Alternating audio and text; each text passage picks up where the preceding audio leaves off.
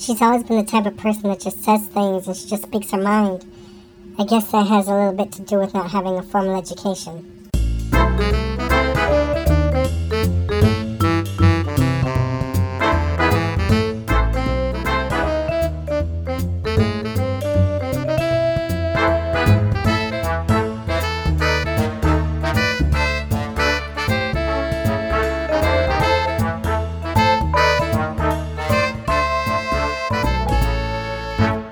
Hi everyone, welcome back to The Body Serve. I'm James. And I'm Jonathan. And I hope you all are catching up on your sleep after a very stressful and long Australian Open. I'm worse for wear. I've been sick and under the weather the last week. Somehow I've managed to get over the sneezing for a little bit to be able to record tonight, luckily. Yeah, we'll see. You were feeling so bad, we actually entertained briefly the idea of me doing one by myself. Well, I think I entertained the idea. Right. And you quickly shut that down. It's probably not a good idea. I probably would have just ranted for about a half hour and then gotten tired and shut it off. That I don't think I need to be giving you any All About Eve moments. Or I may have just started talking about Rihanna's new album and just singing her new song. Oh my God. I was at work when it came out, and when I got home, you'd already had the album streaming, and not only did you play Work 5 times, mm-hmm. but you just started humming it. Yeah. That's all you were doing for an entire day. I love that song. Can you guys... It was driving me nuts. Can you convince Jonathan that the song is really good? It's not a bad song, but mm-hmm. it was just a bit much. I see. Well... Rihanna, we apologize. And is it Anti or Anti? Anti. Is it her Caribbean inflection of saying auntie? Her aunt? I'm very confused. I don't think that's... What is it meant to signify? Anti-establishment? I don't know. It's a step in asserting some creative control. Okay. I think. Anyway, so we're here to talk about tennis, I guess. So it was a pretty crazy tournament. Things started gaining some normalcy toward the back end of it. Until the women's final, right? It was almost a full 2 weeks of not having Rafa anywhere, of having him out of sight and out of mind. He's been silent on Twitter for the most part. Saw him practicing a couple times. On clay. But it was so strange to go so far into a tournament and for so long and not have him anywhere. It was quite depressing. Yeah, and I do find... in a general way, the storylines of the men's tour didn't really change that much through this tournament. No. I don't know that we saw any emerging storylines, except maybe Milos Raonic's sort of renaissance, if we can go that far. Which is something that Courtney Nguyen pointed out a lot on Twitter, that there were so many narratives coming out of the women's draw. And so many exciting things happening with Zhang Shuai and Konta going deep into the tournament, mm-hmm.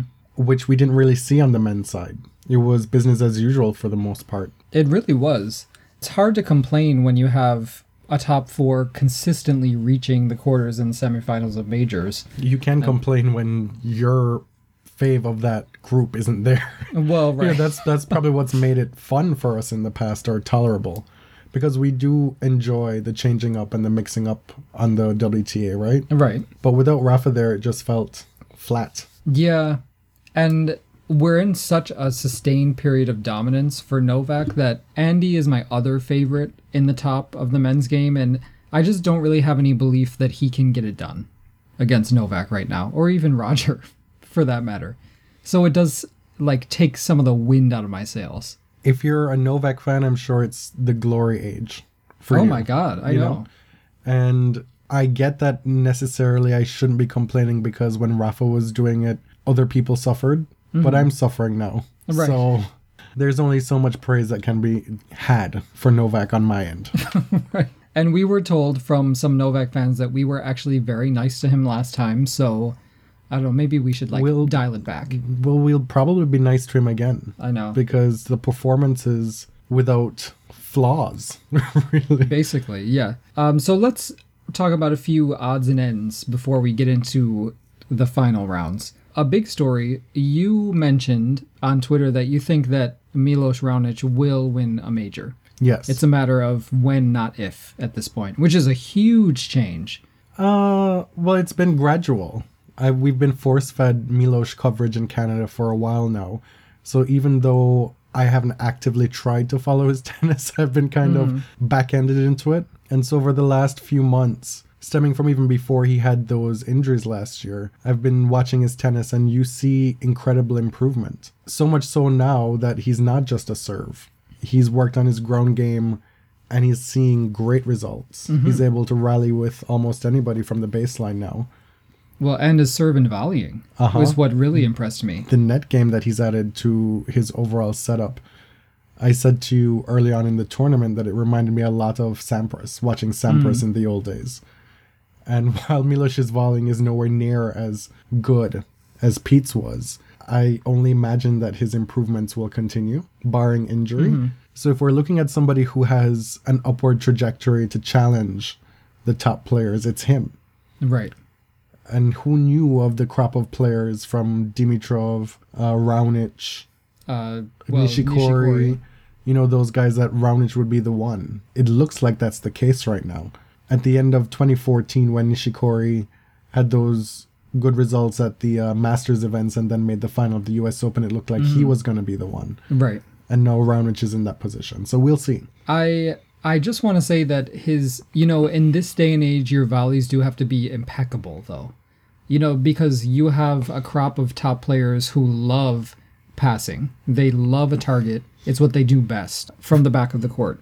And so? So it's an advantage for Milos to be giving these players like a different look, but you have to be kind of on your A game all the time if you want to beat them, you know, or challenge them, because they could also just like pick you off easily. Two things in that respect. His serve is bigger and better than most players, so that helps him. Yeah. And also he cuts such an imposing frame at the net that his wingspan can get to balls that other players can't if they were to go that route and do serve and volleys. Mm-hmm. And so he has a larger margin of error, I think. Okay. Now, we obviously saw some huge surprises and myriad upsets on the women's side. And I think, you know, Joanna Konta has been coming up and up and up for the past maybe 6-7 months. She beat Venus in the first round, but did you see her going all the way to the semis? And that was an incredible performance from her. I mean, if somebody had asked you that question at the start of the tournament, do you think she has a semi run in her? Objectively looking at what she'd done in her trajectory, you could make a case for it. Okay. But just looking at the draw and say, oh, you know, who's going to be in the final four? I don't think anybody would have come up with that on their own. But she's got the game for it, and she played really well. Mm-hmm. And now I think Zhang Shuai was the bigger shock, who made it through qualifying and somehow made it all the way to the quarters. She was 0-14 in her previous efforts to get out of a Grand Slam first round, had talked about maybe retiring very shortly after this tournament if it didn't go well. And now she finds herself in the top 75 again. I feel like we've been hearing that so often in women's tennis lately, that players have been, you know, on the verge of retiring and then have this amazing result. Like, Tamea Baczynski actually did leave the game for a long time and decided to come back and then reached the semis of the French Open last year. And, you know, even Victoria Azarenka said that she was really questioning her place in the game before she won her Australian Opens and really recommitted herself. Petkovic has been having those thoughts as well. But I think Radwanska said something in press that you are referring to you in your article this week. That This Week in Tennis? Yes. Okay. The plug only works if you say the name. But she mentioned that, you know, a lot of these players in the first and second rounds of majors are becoming more and more of a threat on the women's side. And for so many years in women's tennis, the top players could really count on getting through the first and second rounds, surrendering like one game. Yeah. You know, and that's really not the case that much anymore. Because that also intensifies your lead-up preparation to the slams as well, right? Right. You can't just fall back and say, well, I'm going to have the first few rounds to play myself into form, which is something we've heard even up to recently. You know, that top players take the first few rounds to play themselves in, but that's no longer a luxury that folks have anymore. No, I mean, Serena got Georgie in the first round, the last player to not be seeded, mm-hmm. you know? And up until the final, it was her toughest match. Right. As far as the scoreline is concerned, anyway. Now, another thing that I wanted to mention, this really doesn't have to do with this tournament, but you probably have heard that Venus Williams has committed to playing Indian Wells this year. She's on the entry list. Okay. And Indian Wells has confirmed it. I don't think we've heard anything from Venus herself yet. No, I don't think she's made a statement. Which still gives me a little bit of pause. Mm-hmm. Or maybe she's just not interested in making a big spectacle right. out of it in the way that Serena did last year. Mm-hmm. Maybe she feels that for the family, that bridge has already been crossed, and so she's just going to lay low and show up. Maybe that's the case. Maybe. Well, you predicted that maybe Venus would come back this year. Yes. Let Serena kind of have her moment, this sort of reckoning, and then possibly play before she retires. I also, with her first round loss, the stakes for getting points before the cutoff at the end of May, early June for the Olympics is higher for Venus. Right. And so let's not overlook the fact that she's now ranked 12 or 13. I think it's 13 after the Australian Open. And there are a bunch of women who, if they go on a blitz, could knock her out of the reckoning, you know? So perhaps getting a bunch of points by making a semi-run in Indian Wells is a motivating factor as well. Who knows? It's all speculation. Right. I mean, she did drop a whole lot of points through first-round losses in Auckland and the Australian Open. However, Dark Horse Sloane also lost in the first round. So I don't mean to be, you know, gloating, but she did Venus a little bit of a favor. Let's talk about something that might be a favored topic for you. That you get to gloat a little bit about and revel in, since Serena lost the title. Do you want to talk a little bit about that? Do you want to talk about that quarterfinal result against Sharapova? Oh, well, I guess I have to take pleasure where I can this tournament, because it was extremely painful otherwise. It's always a joy, really. And you warned me, you know, don't get ahead of yourself with Maria, because maybe someday she will turn the tide. Because if she has an off day like she had in the final against Maria somehow? But the thing is, I feel that she's had off days against Maria before, and it hasn't mattered, you know? I mean, this is all moot at this point. Right. And so I was really not concerned about the Maria head-to-head, and I just looked right past Kerber. I think we all did, or most people did. Not me. Oh, okay. I distinctly remember saying to you before the final, like, I'm quite concerned. You did, yeah. But I will say that the Maria match was really like food for the soul. You know, it's just so surprising to me that Maria is just so unwilling to make adjustments within a match.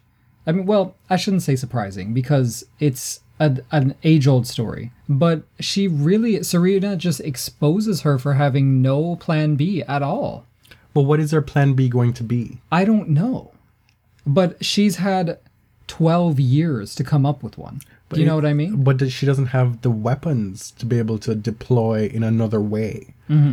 You know, where somebody can say, well, I'm going to hit some more angles like Kerber did in the final, or I'm going to come to the net. Like, we've seen Maria flailing away at net. Like, that's not an option for her.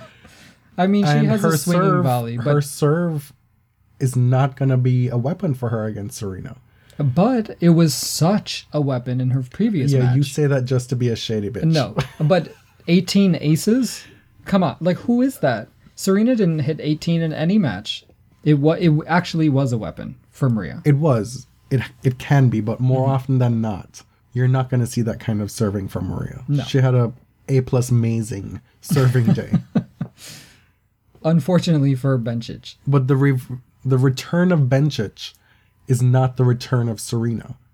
No, it's really not. You know, so serving the way she did against Bencic doesn't guarantee that she's going to have 18 aces against Serena. Mm-hmm. But what I mean as a plan B, like, we saw Serena in her match against Radwanska use lots of different pace, use backhand slices deep in the court, to sort of set up her big shots, right? Yeah.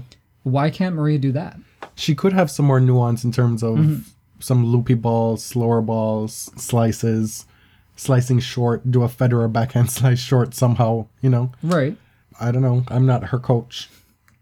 I mean, like, study what Kerber did against Serena and think, why can't I do that? It led to a very shady, bitchy moment from me. Which was what? Which was this little comic strip thing I did detailing Maria's response to Serena and vice versa, set to Adele's Hello.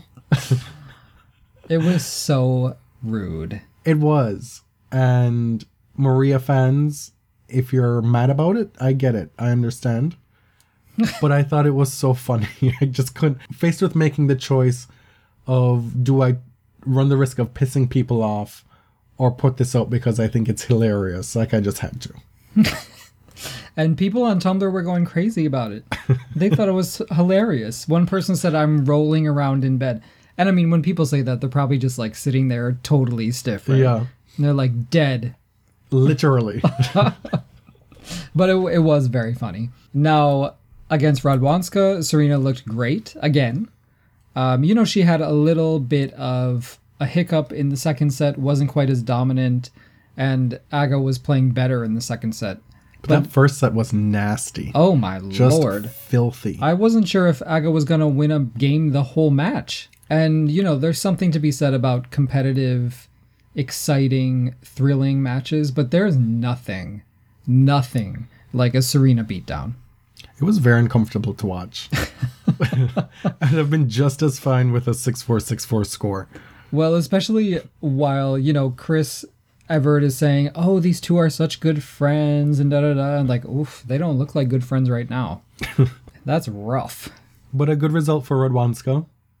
Yes. But it does show you that, you know, she was basically the best player on tour for a few months there. Uh-huh. You know, along with Muguruza. She's up to number 4 again. Right. She had her own quarter at a major. But, I mean, she just had nothing to bring against Serena. And we've seen her play her a lot better. Well, on a more favored surface being grass, right? The Wimbledon final, it's a better surface for Radwanska. Is it? It is. And she's never made the quarterfinals at the US Open. Really? Never. Oh, that's surprising to me. But I guess that brings us to the women's final. And I don't really know where to start.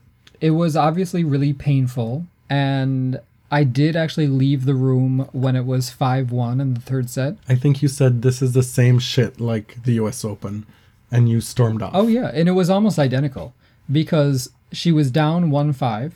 I think she won, what, two more games? Was 2-5. 2-5. She won 2 more games. Mm-hmm. And, you know, just enough to make you think maybe she's going to come back. And nope, it was the same thing. The same thing happened against Vinci.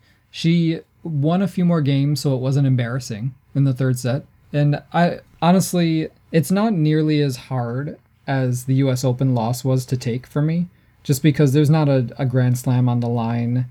You know, I did believe that she could win the Grand Slam this year. I know you did. Maybe that was a little you misguided. Said that repeatedly. Yeah. No, I really thought it was possible. In our conversations in the off season, however brief it was, talking about what to look forward to in 2016, you're like, oh yeah, Serena Slam. Yeah.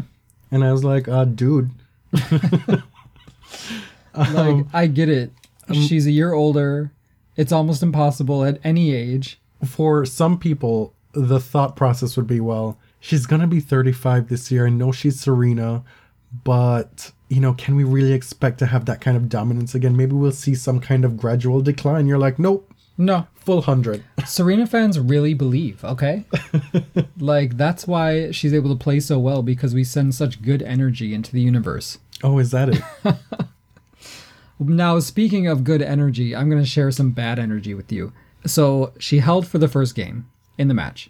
She lost the second game. Kerber held. And then Kerber won 2 more games, I think, right? Honestly, at that point, I was like, I don't think this is very good. I really, I had a bad feeling, because from that point on, she was down for the entire match. She never had a lead again. Her footwork never really recovered. No, I actually, from the first set, I was like, I really don't think she's going to win. And I'm sorry to fellow Serena fans, but I really just didn't have the belief at all. And he who will not get his name mentioned on this podcast wrote a piece saying that Serena is slowing down and she should be planning an exit strategy. Oh, yeah. And that part somebody named Sofa or Davenport or something. Part of it was Settee. Quit playing like you knew what that word was before you met me. Nobody who listens is going to know what a settee is, by the way. We have global listeners, okay? But essentially saying that Serena is noticeably slower and that she's older. Right. And that she's still the top player in the world, but he doesn't want to see her go the route of Kobe Bryant or Peyton Manning and have your fave just crumble and look a shell of themselves. Oh, my God. Don't get my mom started on Peyton because, you know, they beat the Patriots last week. And she was saying it had nothing to do with Peyton Manning. Like, he is a shell of his former self. Tom Brady is old, but he's as good as he ever was. And Kobe really is horrifyingly bad this year. Yeah. But my perspective has always been, if you want to play till you're 60, if you're able to play till you're 60 and win a match here or there, that's your damn prerogative. You know, this argument that you don't want to see somebody play past their prime. Tough. That's really... Then don't watch. Right. You know? And this author, I think... This piece of furniture. He only watched that one match. You know? He really betrayed a lack of understanding of Serena's game and sort of the ebbs and flows of her game. Because she played really well and had good footwork for much of the tournament. Right. And she had a bad day. And when she's nervous, her footwork sucks. Everybody, not just for her. Every Serena fan has struggles with their foot. With their footwork. Their foot them. When they're nervous.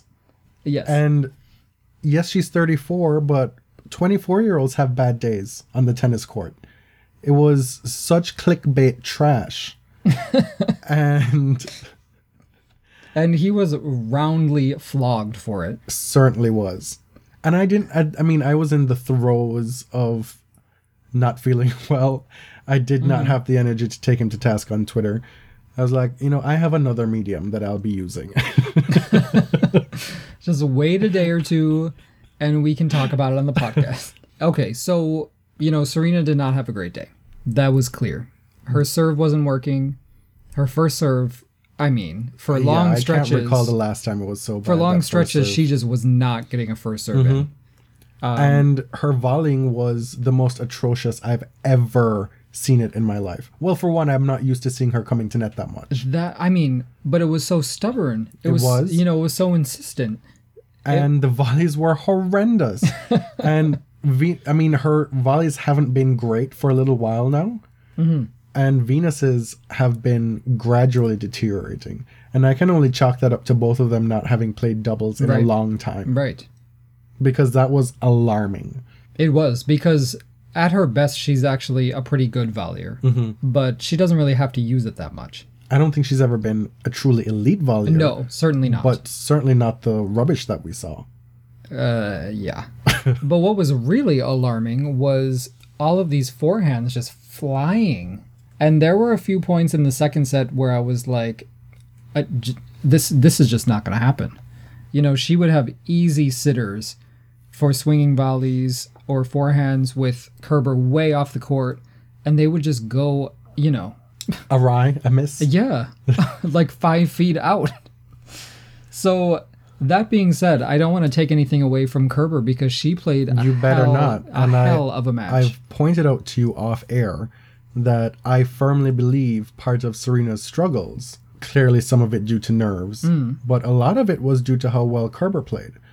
And the argument that folks make that, well, Serena on her best day will beat everybody. Yes, we know this. This is an irrefutable truth. Right. However... Do you think she would beat Margaret Court? Because it was like way... I am mid-thought here. Why are you trying to distract me? See, now look what you went and did. Okay. But the fact that somebody may not be as talented with the shots on court, with the strength, with the serve, with the ground strokes, doesn't mean, hearkening back to what you had chastised Sharapova for, that there aren't ways to throw Serena off her game. Right. And Kerber, to her credit, had 13 unforced errors the entire match. That's averaging 4.33 per set against the top player in the world. That's unheard of. And when you consider that for a good portion of the match, she was just running laterally from side to side, chasing everything down and not missing. And yes, Serena made a lot of errors at net, but there were also times when she passed her straight up with those short-angled forehands and backhands. So for somebody who was playing her first Grand Slam final, you really couldn't have scripted a better performance than what Kerber put in. And see, that's what gave me pause right away in the first set, was that she didn't seem to be nervous in the first few games. Like, it didn't take Kerber a long time to get into the match. You saw her in the tunnel before the match, and she looked like she was ready. Oh, see, I couldn't really tell. Like, I couldn't read her face. You know, I couldn't tell if she was just trying to shut everything out. I'm sure she was nervous, because who wouldn't be? But Serena has gone up against a lot of first-time slam finalists before. Yeah. And usually they're cowed by the occasion and by her. Uh-huh. And Kerber just wasn't. And so that's kind of what made me think we're in trouble here. I was surprised by how much trouble Serena had reading her serve. Right. And clearly she's worked on her serve, because it was a big weakness at one point. And it's still not a huge serve, but she's placing it so much better, for one. And two, strategically, she deployed it well against Serena. Yeah. She managed serving to hit more out wide to the backhand, keeping her guessing. It was absolutely part of her game plan. The totality of her game plan and how well she executed it is just mind-boggling. Yeah. And so when I see Deadspin saying, oh, even Angelique Kerber didn't think she would beat Serena or could beat, I'm like, that's bullshit. It's not true. Because you don't come out with a plan like that and execute it that well. And if you're paying attention to the tennis, you read her pressers, you watch her interviews, you see what other people like Courtney Nguyen, WTA Insider, has been saying ad nauseum the last few days, that asked point blank if she believed she could win. She said yes, exactly. Which was totally different from what Vinci said after the match in the US Open. I will say despite the fact that she was beating Serena, I did enjoy watching Kerber play. I haven't seen her that much, to be honest. I'm a bad WTA fan, I guess. But, watching her hit those short angles that landed inside the service box, it did remind me a lot of Kim Clijsters, who, you know, is one of my all-time favorites. But, what was so impressive about her is that, yes, she's known for this great defense, but the way that she was able to flip that into offense and really kind of nifty shot making, that was something that I think bodes well for her in the future. It's also difficult to analyze and realize what's going on in the moment because it's so subtle. She'll be on the run, hit a ball to get herself back in the point, and then get into some kind of baseline rally and just casually take a cross-court ball from Serena up the line. Looking like she's just guiding it, not like, really a full-out forehand. But it's very effective because Serena isn't able to read what she's going to be doing next. And that ability to turn defense to offense multiple times within a point against Serena is not something that we've seen very often. No. And I do have to say that Chris Evert pissed me off again for the millionth time. What's new? Oh my God. She said that Serena's problem is that she only has one mode. All-out aggression. Go, go, go, go. Oh my God. Like, I believe you're talking about your commentating style. You only have one mode. Cliche. I think what you said in the moment was, I think she's talking about Maria Sharapova. Right? Like, it's like she didn't consult her little notebook with her list of cliches about each player, or she opened up to the wrong page. Yeah, and what I said, I said that during the match. I tweeted it. I said, Chris is clearly reading from the Serena is losing playbook right now. Yeah. Because this shit is just regurgitated over and over and over again without nuance. But if you've been paying attention over the past, 16 years, you know that Serena is able to dig her way out of matches using different styles. It's just, it's stupid. Stupid. Well, we know that that's one of the narratives that have endured, and it's designed specifically to undercut black athletes. And Serena, of course. You know, to depict her as all brute, no intellect, and unable to adapt during the course of a match. You know, that's the domain, the sole domain of white athletes. It's been this way for decades. And it's so ingrained in the sporting culture and consciousness that people don't question it. They just see Serena's muscles and assume that it must be true. Right. And, you know, outsiders think that Serena is such a dominating physical presence that these poor girls have no chance against her. Right. And you look at Kerber, and she is an incredible athlete. Yeah. Like, do you see her legs? You know, she is really, really fit. So that also kind of undermines her athletic gifts. I just want to state without qualifier that I am not here for all these Serena fans who are going to, as per usual, dismiss this loss because of Serena playing badly. That's not what happened. Don't be bitter. Don't be pressed. Give due where it should be given. And congratulations to Angelique Kerber, because coming off of the season she had in 2015, winning 4 titles, making the final in Brisbane, and then backing it up with beating Azarenka in the quarterfinals. The favorite. The favorite. You remember? The favorite. Beating Konta, who was on a hell of a run. And then in the final, in her first Grand Slam final, beating Serena, give her all the credit that she deserves. And that's like 15% applicable to you as well. Now, the post-match actually went a long way. I think, you know, Serena sort of gave her fans license to be happy for Kerber. Yeah. You know, because... You know, Serena gets a lot of shit for how she used to behave after losses, but, I mean, how can you do better than what she did? She went above and beyond. You mean that one time she went and rubbed anthrax on Eva Azteraki during the course of a match, that one? Yeah, exactly. Where she bludgeoned a child to death courtside when it yelled out in the middle of the match, that one? Okay. But this was just like a love fest. This was just an advertisement for the WTA. Serena crossed the net, gave her a big hug at the end of the match. I wonder if the powers that be were determined to undercut Miss Muguruza after she declared that we all hate each other.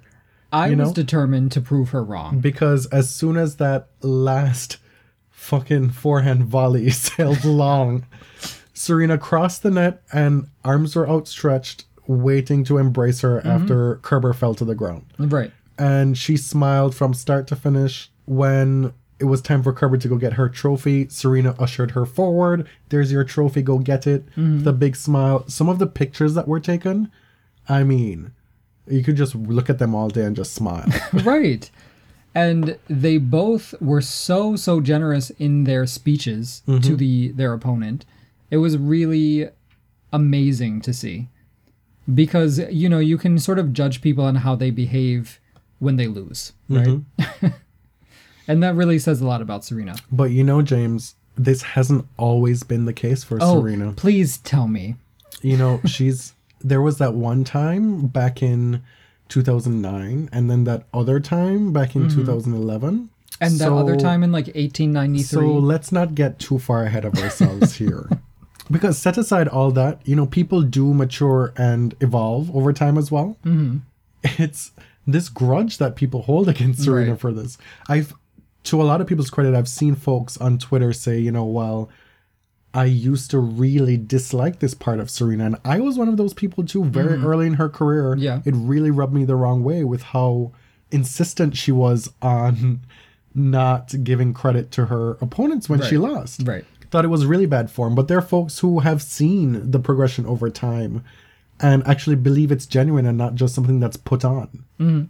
I do just want to drop in here that while you're usually the one with the predictions and you like to rub them in and say, I told you so, I said that Kerber was going to win a slam eventually, and it very well could be this year. And I didn't. I think we need to go back and check the receipts and listen back to those podcasts. I'm not sure you worded it exactly like that. I feel like it was something along the lines of who could have the breakthrough this year. I said it could be. I don't think you said that she definitely will win a Grand Slam. Come on now. I feel like you're not being very charitable here. Like, let me have this. Every time I'm surprised by a result, you're like, no, I called it. You're willing to claim it now when it happened, you were ready to distance yourself as far as possible from it. How can you expect? It's 5:30 in the morning. I just woke up after a nap to watch this match where Serena has just capitulated, and I was upset, obviously. Okay. Like, give me a few hours. I give you full kudos for calling that. Okay, thank you. Congratulations. As far as the men's final and the men's side of the draw, it was... as we thought it would have been from the start, all Novak. Yeah, it was kind of business as usual. He did have a bit of a scare in the fourth round against Simon. Which was the strangest match I may have ever watched in my life. I still don't know what happened, what I watched, why it happened. Yeah, and I really watched the entire thing. Yeah, I'm not sure why. So surprised. Yeah. You were more into it than I was. No, and they're really, neither of them are players I'm really that interested in. No, and I'm certainly not here for rooting for Simon to beat Djokovic. I know. God, what a catch-22, right? But, you know, he really didn't even do anything that special. And Novak said that in his presser, and it kind of came off as like a little bitchy, but it was true. Novak hit almost 100 errors. It was as if you were watching two people just practice back and forth for 4 hours. Yeah, it was very strange. Novak really played a total clunker of a match. 100 errors. The most interesting part of that match was toward the end of the fifth set, wondering if Djokovic would get to 100. Right. Now, I will say, during the match, I really didn't have any... inkling that Simon could actually win. No. And I know people were getting a little excited about the possible upset, but, I mean, there was just no chance. But you watch him play Federer the way he did, and then that first set against Murray in the final, and you wonder how the hell did this happen? How he played Nadal in Doha, and how did this happen? Well, we've seen this with Serena way more often than Novak. You know, she'll... play the 100th ranked player and just play a terrible match and lose. But you'd think over the course of a best-of-5 scenario that he would have figured it out sooner. Right, because they've played many times before. Yeah. I don't know. I don't know why I sat through that whole thing. His level against Federer was unreal in those first two sets.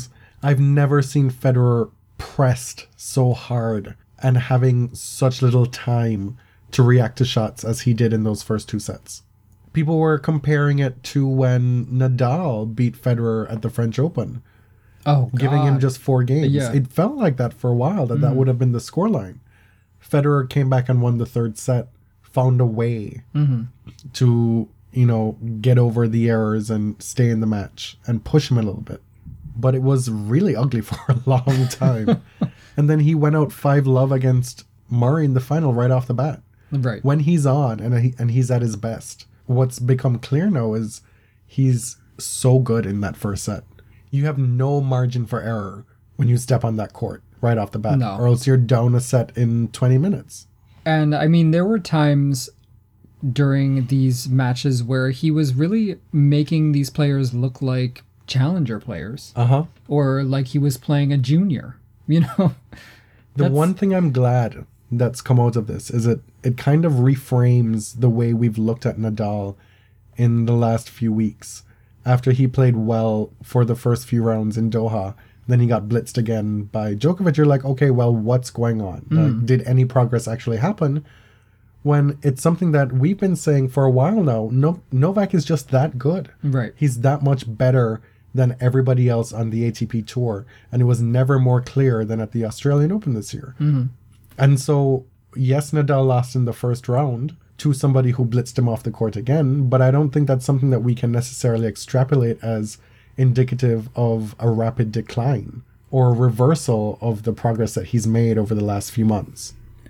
Okay. I'm a little more pessimistic about it. I do think that there has been a pretty big decline. despite the improvements that Rafa made through last year. You know, I don't know. I don't know what to expect. Basically, whenever he walks on the court now, I really don't know what to expect. The clay court season will be a big telltale sign. Right. So we'll just have to wait. But it was supposed to be last year, too. Okay. You know? It was. And then it didn't. And then it got worse and worse and worse. And then he brought it back. Right. So if there is to be a resurgence, I feel like this is where we'll need to see it. Okay. But I do want to go back to something I said on the previous podcast with regard to the interview that Muratoglu gave to Carl Bouchard for Sports Illustrated, in terms of it being one of the more insightful pieces in breaking down Rafa's game where it is now and going forward. I struggled for many years watching Rafa from match to match and him winning matches easily and then struggling a little bit against other opponents and thinking, well, he looks like he's playing the same to me. And what that really registered for me is that Nadal has always had issues with hitting short balls. Right. And the difference now, it seems, is his speed, his foot speed, and not being able to get himself into the right positions to be able to recover in time. And so I'm not sure at this point if he's able to adjust and hit balls deeper in the court on a more consistent basis.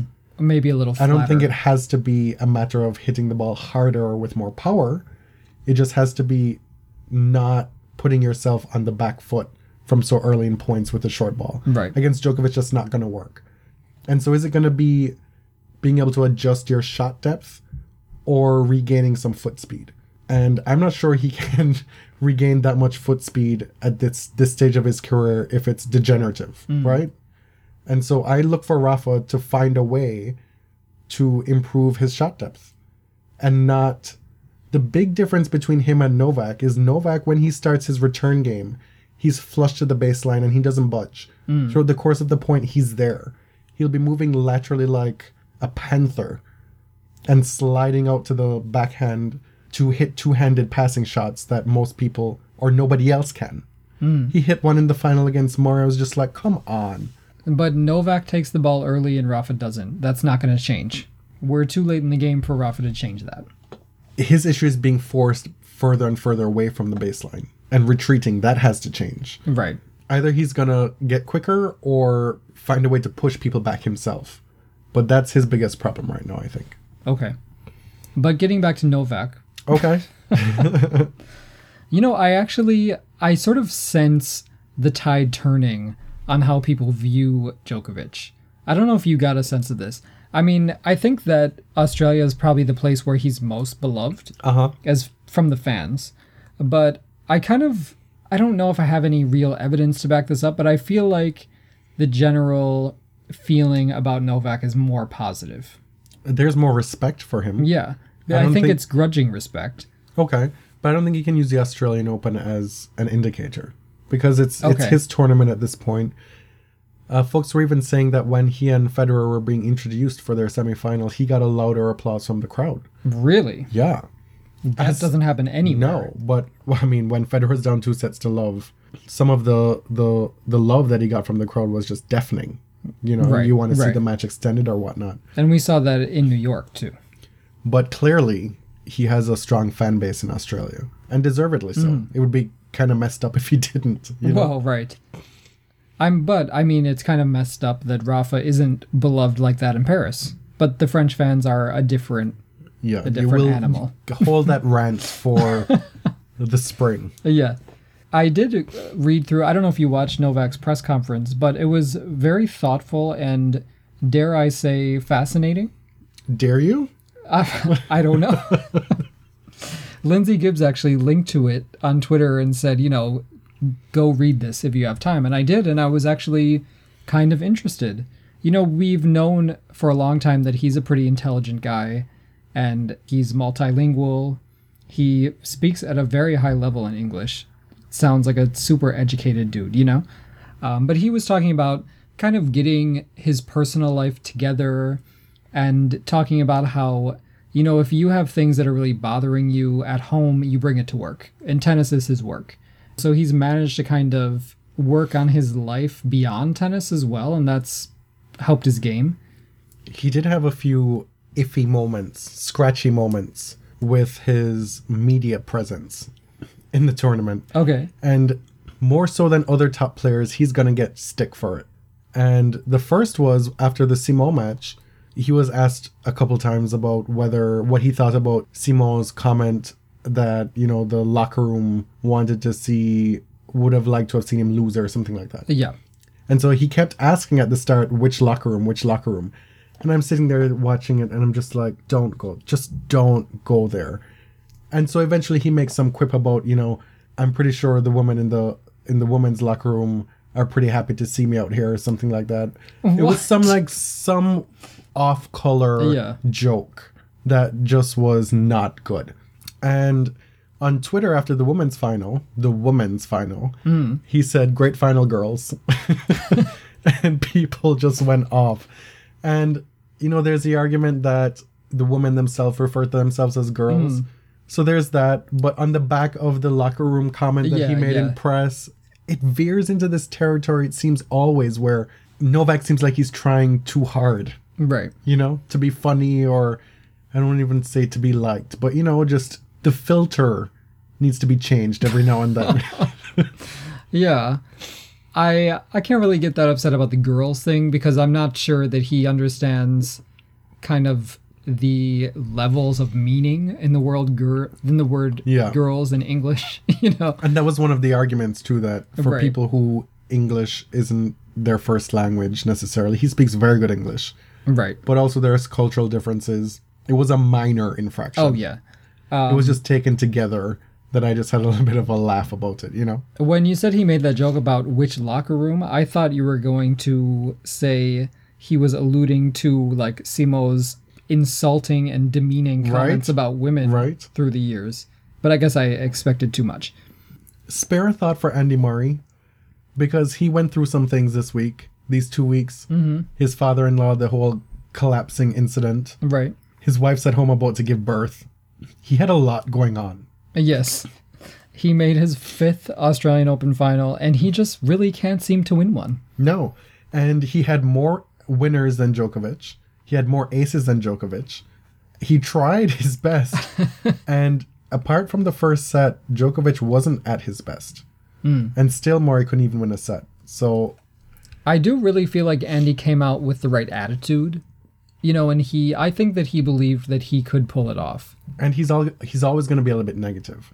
Just to say that he was negative on court or was yelling at his box, that's not indicative of a bad attitude for Andy. That's him. Yeah. Because that doesn't mean that he doesn't believe in himself. Yeah. You know, that's just how he does it. And spare a thought for Kei Nishikori, because he just ran over Tsonga. Almost embarrassed him. I was so disappointed in Tsonga's performance, because I was really looking forward to that match and I thought it was going to be really exciting, and it was horrible. But then Kei moves into the next round, and Novak, having recovered from this Gilles Simon fiasco debacle, just blitzed Nishikori, you know? Nishikori pressed the entire first few sets. Mm. He played himself out of the match. You know, it was really disappointing. And Stan Wawrinka, who I really didn't give Milos a shot, and I know that was short-sighted. Mm-hmm. But, I don't know. You know, he said he had been sick all week or whatever, but I felt like he didn't really play a bad match. Milos really just had his game plan sorted out and executed it well. And part of it, too, is that we know that Stan is the person who, on that big stage, can do the job against Novak. Right.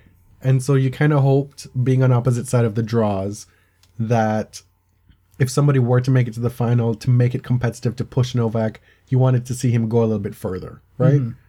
I did, at least. And so once he lost, it was kind of like, well, that's number 6 for Djokovic.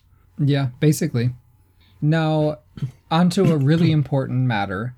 Are you going to miss the Melbourne commercial? With the poem? I want to know how much money they spent on this commercial, because almost every single changeover they played this. This is like thousands of times this commercial was played. And it was actually a really lovely commercial. The poem was nice, and I like the Australian accent. and all the landscapes. Well, with the accent. And the bush birds calling. Dick-driven spray. Which if you... That sounded very Kiwi to me. Let's see. We'll ask Frith what she thought of it. Yeah. But part of the poem is deck-driven spray, but with an Aussie accent, you can see where it may be a little bit problematic for us North Americans. Clearly dick. Like, that is the vowel that was coming across. It got to the point where last night, I didn't watch the entire final. I watched most of the first two sets, and I'm dozing off in bed, and I refer to it as the dick-driven spray. And the dick-driven spray came on again, and I tweeted, like, this is my last dick-driven spray of the tournament, guys. So sad. I have a link to the video, and I have the poems. I'm going to be reliving that shit all year long. And we'll probably link to it in this podcast. And it definitely will be in This Week in Tennis. So look out for that. Because I'm really going to miss it. It started off, I was really quite annoyed by it. As you do get annoyed by things that are repetitive, right? Well, it came on literally at every changeover, every commercial break. There's only time for two commercials. Yeah. And that was always one of them. And how much did they pay? Right? I hope they got their money's worth. I hope people are coming to Melbourne. Right? I want to know hear what the bush birds calling. That's your one bit that you... That's the only part, other than dick-driven spray, it's the only part I remember. I want to see how much the ticket sales for Melbourne have spiked online. Right. Since the Australian Open. Or maybe people have cancelled their tickets. I don't know. We're coming to the end of the podcast, and we have two more bits left to go. The first thing we're going to do is talk about some of the stuff that we saw on Twitter. Because watching tennis, if you're deeply embedded in the tennis culture and tennis Twitter, they're kind of symbiotic, right? They go hand in hand. And so much of the time that we're watching tennis, we're tweeting about tennis. And then later on, we're going to have our very first segment called The Rant. As you're probably very familiar by now, we rant a lot. And folks tell us they like our rants, but we're going to actually make it into a segment. So why not confine it to a segment, right? It's always good to have a little bit more direction in the podcast. So if there's something that we can point to as this is our rant for the week, that's what we've decided to do. I feel like this thing could have legs. It could. And you were wondering if, is it a little bit too similar to the read? Right. But I was like, we do different things. They don't have a copyright. Exactly. And it's not necessarily a read on one person or one thing. We're just babbling on about shit, So the shit we saw on Twitter, first of all. During majors, the tribalism among fandoms becomes very apparent. One thing that you noticed was that Sharapova's fans were, they all woke up. It wasn't many of them. Yeah. There was a phone tree going when it looked like Serena was going to lose. It's like, guys, set your alarm. There were a handful of them that were going from account to account to give their 2 cents about Serena's loss. Unsolicited. Right? You tried to take their comments seriously, and then you see the big old Sharapova picture in their profile. Or saying that, Murray is the greatest thing since sliced bread. Or the dick-driven spray ad. They're like, girl. But, are you not embarrassed? You're here to hate watch this and root for Kerber, clearly. Right. Be happy that Kerber won. Yeah, but, Maria lost 2 rounds ago. Yeah. So what are you doing? I do get that there's been a lot of suffering. There's been so much suffering can happen over the course of 11 years and 18 matches. So much. And so it must be hard. Maria won 2 French Opens. What do you have to complain about? No, but you know how vicious Serena fans are. So when Serena beats Maria, they take a beating. They gloat. Yeah. So I can see the inspiration to try and give back some. But it's you get to have that response when Maria beats Serena. When Maria beats Serena, come talk to me. Right. That's not what happened. But when someone else did what Maria couldn't do, right? Then when you just sound impressed. Deploys all this nuance and innovation to her game, has a brilliant game plan, throws Serena off her game in ways that Maria hasn't been able to do since 1952. It's not the same. Just calm down. So there's that. Yeah, take your pressitude elsewhere. Your oppressedness. Oh my god, a bunch of paninis. Oh lord. The other thing, I do have to take my fellow Serena fans to task a little bit. Uh-huh. Because one thing I don't really like... And this is something that we saw so much of. Yeah. So much of. Okay, so it's a fine balance. Because I do think that we have to hold reporters accountable for, like, really bullshitty, clickbaity stuff, right? Like, we've talked about the Michael Musha rubbish. Right. Like, we talked about the New York Times article ad nauseum last year. There are things that are written that are problematic all the time. Those are the things that we need to interrogate. Right. Fine. But it bothers me when I see headlines that are fairly neutral, that are clearly trying to find a different angle on a same old story. Mm-hmm. And Serena fans go ham. And it's just like... you're always here with the negativity. Get the shit out of my face. You know, like, journalism is supposed to, by definition, be objective. Right? Well... Yeah. By definition. Ideally, I guess. Yes. It's clearly not always the case. However, like, if somebody's presenting something that is not the best light for Serena in a reasonable way, why shouldn't they? Well, okay, here's an example. Take an article that says, here's how Sharapova can beat Serena. Uh-huh. What the hell are you going to write about this matchup that has not been written? What is there to say? So I understand why a journalist would want to say, oh, we talked to some experts. Here's what they think Maria can do. I really don't have time to be angry about these things because there is so much horrible shit going on. And these people are flogging these journalists online, flogging them. Like, you would never dare speak to somebody like that to their face. Right. And I totally get it because, and perhaps you can blame me for Serena's loss, but I had an article ready to go. Mm-hmm. Like, was fully polished and ready to go from, like, 12:30 a.m. Match time was 3:30 a.m. Yeah. And it was difficult finding a new angle to write about Serena. Right. And so I get it. So I guess I just want to say, pick your battles. It's not a journalist's job to be positive. No. You know, it's not. And that doesn't really make for good storytelling. They're not there to be the champions of a player. Like, go to Tennis Forum, find a fan page, talk about it. They're hashed out there. But if you're interested in reading good articles about tennis and players, this should not be an expectation. Mm. Or just listen to The Body Serve, because I give plenty of biased coverage about Serena Williams. You're oozing with bias. And I'm very open about that bias. Your cup filleth over. Runneth over. Filleth. You filleth and then it runneth. I'm not... Filleth myself. Remember, I'm sick, guys. Yeah.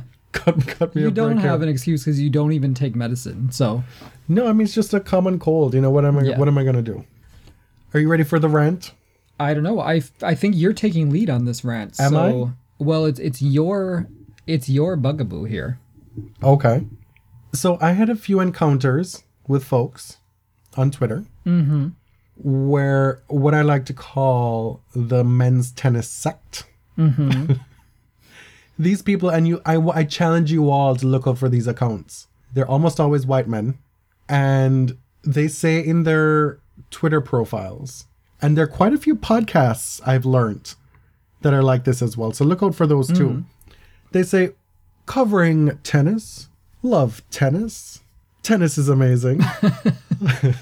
But what they really mean to say is they cover men's tennis.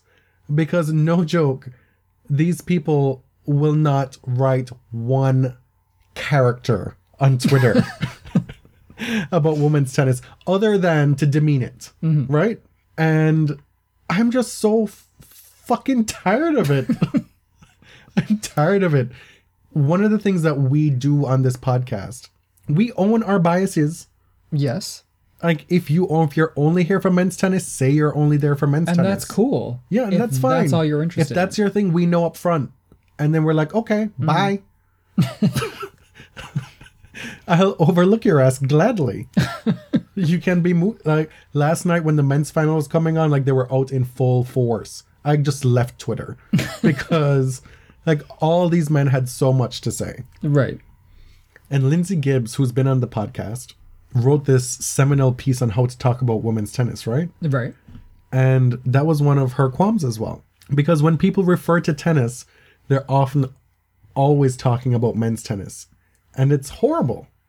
It's designed to demean women's tennis, as if women's tennis isn't tennis. Mm. It's lesser than. Well, it's like, you know, by omission, you're saying that women's tennis maybe doesn't count, you know? And the qualifier then when you're talking about women's tennis is to say women's tennis. Mm. Tennis is tennis as men's tennis, but women's tennis has to be women's tennis. Right. Right? It should be men's tennis and women's tennis. That's the way it should be. Mm-hmm. And so veering off from that, you get into discussions with people about sexism in tennis, and it's always these dude bros who have no desire to engage with women's tennis and the issues that are rampant in women's tennis, the struggles that women in society deal with on a daily basis, right? They're totally oblivious to all these considerations. And then they want to challenge you when you say something about sexism in tennis. The moment you mention sexism and tennis in the same sentence, like you said, it's like they've gotten the emergency contacts going. And they're like, dude, we're ready. Dude, did you see this? And they just show up out of the woodwork. And then when you explain something rationally to them, they're like, nope, don't see it. Like, no fucking shit, you don't see it. Right. You choose not to see it. But it's like, when you mention sexism, then it's like, oh, so Serena lost because of sexism? And like, listen, you know you're being obtuse and you think you're being cute, but it's not cute. They don't even think they're being cute. They just think they're being right. They don't have the capacity to be cute. No, but my favorite move among these folks, and you see it across all different social movements, is, well, I'm just talking to you because I don't know. So you need to send me articles. Yeah. Where can I learn about this? What? This is basic life shit. How do you get to be this advanced in your life and be so blind to the fucker that goes on in life around you? No, but you dropped your ass into my notifications. Right? I did not send for you. I may have sent for a couple people. All right. Based on what I saw in my timeline. Fair enough. You may have instigated. Yes. But you didn't mention these people by name.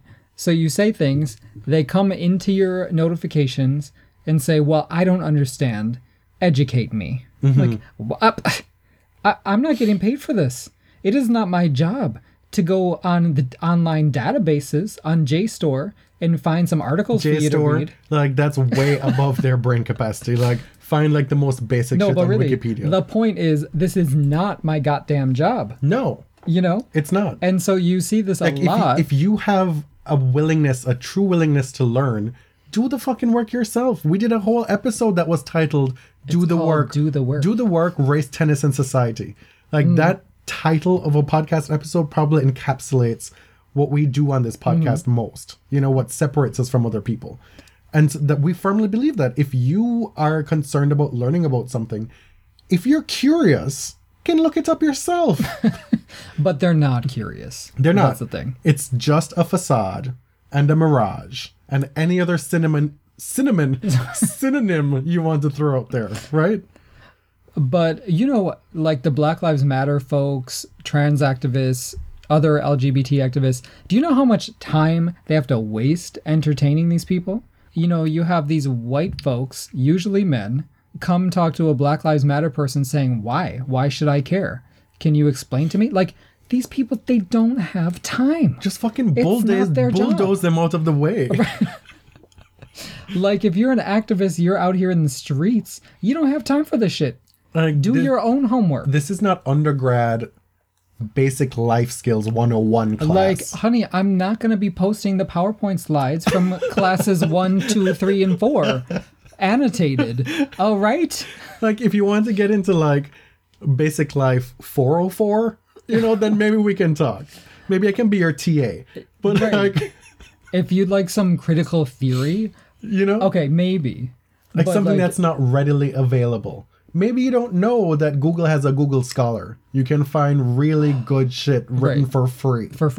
But like, you have never, ever had more access to information in the history of the world. So why don't you use it? And I don't have sympathy for people who have had advantages in their life.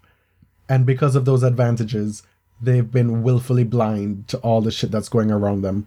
And then I'm supposed to now go educate you. It's just not happening. No, like, I don't have time for that. Like, why should I feel good about your come to moment? Or attempt to come to. Right. Like, come on. When you've traveled an inch when you should be traveling a mile. Right? Know? And like, I'm telling you, like, this is something that as I get older, I have such zero tolerance for. I used to write for a website. I won't call the name. I don't want to get that messy. And it got to the point where I was like, people, like, why are we not talking about women's tennis here? Every damn article is about Djokovic or Federer. Like, where, if you want to be taken seriously here, you have to produce stuff about women's tennis. Yes. Then it's like, okay, well, who's going to write? You get these alerts in the Facebook group, right? Like, oh, Serena's down a set and a break. Who's going to prepare a piece in case she loses? Like, that's the extent of the women's coverage, right? Whereas it's like, well, you know, what's going on in Djokovic's year? All this other stuff that you find everything under the sun to write about the men. But upset alert is the extent of it for women's tennis. And so after a while, I was just like, no, I'm sorry, I'm done. At a certain point, it just became also clear that this just was not the place for me, you know? Right. To have my name associated with something that anybody who has any desire to get a more fully formed coverage of tennis is going to be like, what the fuck's going on? You know? So that was that.